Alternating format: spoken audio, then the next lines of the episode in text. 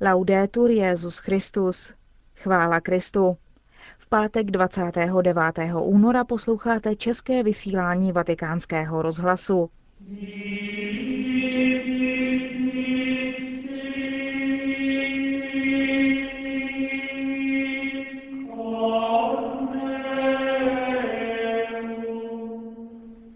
Benedikt šestnáctý dnes přijal na audienci novou velvyslankyni Spojených států amerických a účastníky plenárního zasedání Papežské rady Cor Unum.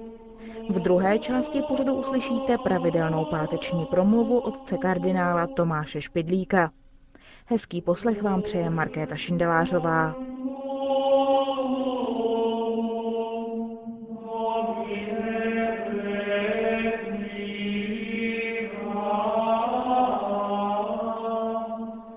Zprávy Vatikánského rozhlasu. Vatikán. Benedikt šestnáctý dnes přijal pověřovací listiny od nové velvyslankyně Spojených států amerických Mary Ann Glendon. V úvodu své promluvy k ní svatý otec řekl, že se těší na návštěvu Spojených států, která jej čeká v dubnu. Ocenil také to, jak si americký národ váží role náboženského přesvědčení v zabezpečení eticky zdravého demokratického řádu. Jeho příklad při sjednocování lidí dobré vůle, nezávisle na rase, národnosti nebo náboženské příslušnosti, ve snaze o společné dobro, řekl papež, povzbudil v úsilí o vytváření harmonického, svobodného a spravedlivého společenského řádu mnoho dalších národů. Dnes se tato úloha smíření jednoty a odlišnosti, vytváření společné vize a sbírání morální síly na její plnění stala podle svatého otce naléhavou prioritou celé lidské rodiny, která si stále více uvědomuje vzájemnou závislost a potřebu účinné solidarity vzhledem ke globálním výzvám a budování pokoje pro nadcházející generace.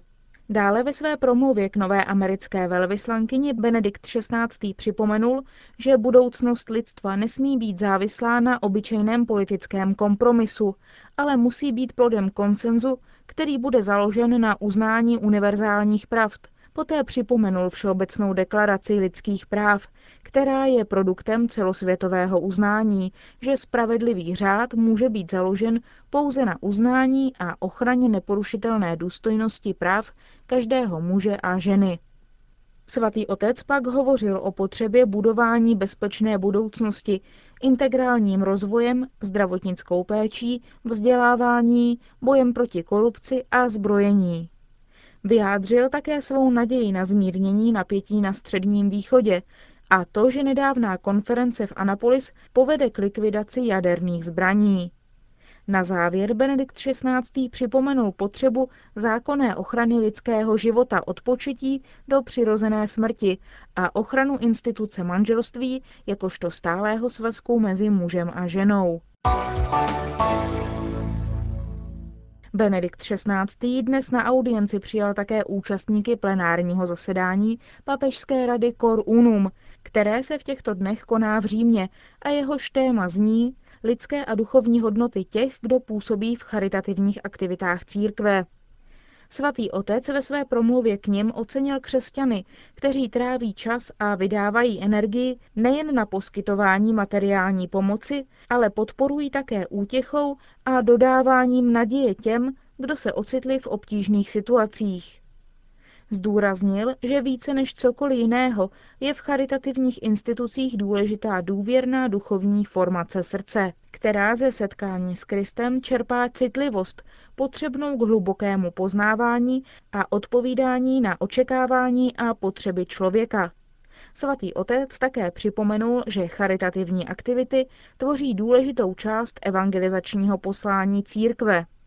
Nesmíme zapomínat, že dílo charity také vytváří prostor pro setkání s lidmi, kteří ještě Krista nepoznali, řekl Benedikt šestnáctý. Konec zpráv.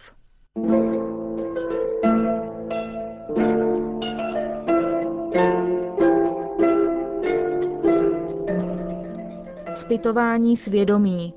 Pravidelná páteční promluva otce kardinála Tomáše Špidlíka.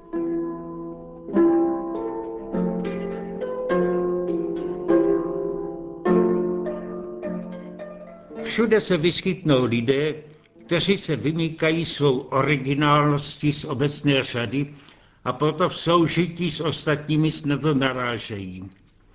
Jednoho takového, který žil v řeholní společnosti, představený oslovil opatrnou otázkou. Děláte denně zpytování svědomí? Dostal odpověď. Jistě, ale trvá mi to dlouho. Je nás tu v domě mnoho. Zpytoval tedy chyby druhých, ne své vlastní. Zpytování svědomí nepatří jenom křesťanům. Pěstoval je už Konfucius, dále taoismus, indická náboženství. Bylo známo v Egyptě, v řecko-římském světě se mu intenzivně věnovali Pythagorejci a stoikové. Patřilo také do rabínské spirituality. Významné místo mu dávají muslimští asketičtí autoři. Kázání otců církve je po mnoha stránkách výzvou ke zpytování svědomí před Bohem a před vlastní spásou. V pastorační literatuře se nejdříve tento prostředek k udržení horlivosti doporučoval křesťanům žijícím ve světě a v jeho nebezpečích. Ale brzy se stal jednou z hlavních součástí klášterní askeze. Jeho hlavním cílem pak je poznání sebe. Píše svatý Jan Zlatoustý, zkoumejme své svědomí po vzoru obchodníků a provádějme účtování, abychom věděli, jakého jsme zisku dosáhli tento týden, minulý týden a jakého dosáhneme příští týden. Dnes si často myslíme, že hlavním nebo dokonce výlučným cílem zpytování je poznat své hříchy a chyby, abychom činili pokání a rozhodli se polepšit. Někoho možná překvapí tedy texty dávných duchovních otců, kteří zrazují od příliš podobného zpytování chyb. Daleko důležitější je být pozorný k božským vnuknutím a uvědomovat si Boží přítomnost v srdci.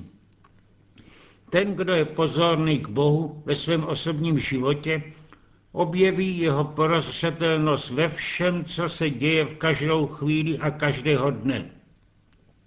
Spisování svědomí se pak stane tím, co nazývají kontemplací prozřetelnosti. Je to každodenní úsilí každého, aby pochopil své posvátné dějiny, své setkání s Bohem. Pod tímto zorným úhlem jsou psány dějiny v Biblii. A tak máme vidět i náš život. Soustředili se pozornost hlavně na očišťování srdce, probíhá zpytování svědomí způsobem, který dostal jméno zvláštní zpytování. Mluví o něm svatý Jan Klimak. Viděli někdo, že ho zvlášť ovládá určitá neřest. Musí se vyzbrojit proti tomu jedinému nepříteli a potírat ho přede všemi ostatními. Jestliže ho nepřemůžeme, nebude nám k ničemu vítězství dosažené nad ostatními. Souhlasí to s tím, co řekl svatý Tomáš Akvínský. Cnosti rostou jako prsty na ruce. Roste-li jeden, rostou s ním současně všechny ostatní. Hlavně jenom, aby se růst nezastavil. Vlastní svědomí nás tu vede. Lidé si toho jsou dobře vědomi a proto se za všech okolností hledí hájit. Jednám podle svého svědomí. Co však svědomí je? Z patristické literatury známe pěknou homilii o tom tématu od svatého Doroteja z Gázy, ke kterému chodili na radu mnozí jiní. Ten píše, když Bůh stvořil člověka, vložil do něho nebeské símě, jakýsi druh schopností živější a světlejší než jiskru, aby osvítila ducha a dal nám rozlišení mezi dobrem a zlem. Tomu říkáme svědomí, které je přirozeným zákonem. Svědomí tedy nás ujišťuje, že je v nás nějaká schopnost, která je spolu s vědomím. Má funkci tam, kde jde o osobní rozhodnutí mravní. Ale výraz se v dějinách vyvíjel. To, čemu říkáme dnes svědomí, se původně označovalo slovem srdce. Mravní hodnotu něčeho hodnotili Řekové z velké části podle pocitu spokojenosti, vnitřního zadosučení po vykonaném skutku. Seneca mluví o duchu, který bydlí v člověku, který pozoruje a zaznamenává dobré a špatné skutky. Tenhle podle židovského filozofa Filona z Alexandrie vložen do člověka Bohem. Pojevuje se jakoby vnitřním slovem, které k nám mluví. Dorotej jej stotožňuje s myšlenkou, která přišla nezávisle od toho, o čem přemýšlela hlava. Je to hlas samého Boha, který mluví člověku, kterého stvořil, je tedy hlas svědomí, první a základní pramen zjevení. Adamovi v ráji stačil, nepotřeboval psaného zákona. Hříchem se ten hlas ohlušil. Aby se svědomí znovu probudilo, poslal Bůh lidem proroky, kteří mluvili a psali. Písmo svaté tedy není k tomu, aby svědomí nahradilo nějakým zákonem, ale k tomu, aby je vytříbilo duchem božím. Ten pak zase začíná mluvit silně a zřetelně. Jej žádná síla v světě neutlumí, až k hrobu šeptá smutné svoje dumy, tak píše jeden náš básník. Ale je to popis jednostranný. Svědomí není jenom k tomu, aby nás obviňovalo ze zlého, ale především k tomu, aby vybízelo k dobrému k toho, kdo se mu naučil naslouchat.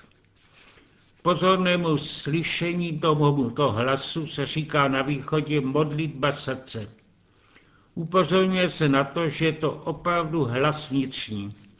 Tím se liší zásadně od pokušení, vnuknutí ke zlu. Ta pocházejí zvenčí, mají charakter něčeho, co k člověku nepatří, co je mu cizí.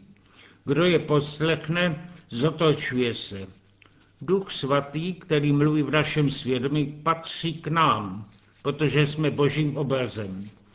Posloucháme-li tedy jeho hlasu, slyšíme tím i sami sebe a stáváme se v poslušnosti svobodnější. Zvenčí ovšem nepřichází jenom zlo, ale také dobré rady dobrých lidí. Rodiče i vychovatelé proto napomínají mladé. Dělej tak, jak ti to říkáme, dej si poradit, nejednej jednat podle svého. Mladí uznávají oprávněnost tohoto vnějšího vedení, ale počas se to cítí jako přítěž. Kritickým se to stává vzláště v době tzv. Puberty, dospívání. Nechtějí už od nikoho nic slyšet. Nejraději by utekli z domu a ze školy, mají protestní a revoluční nápady.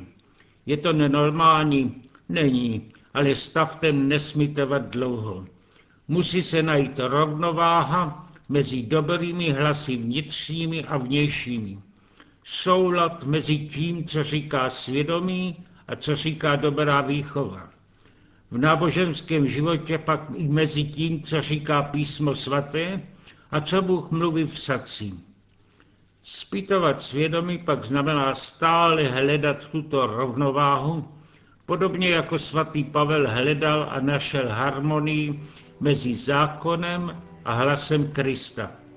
Jen tak se stane člověk svobodný a nevyloučil se ze společnosti, ve které žije.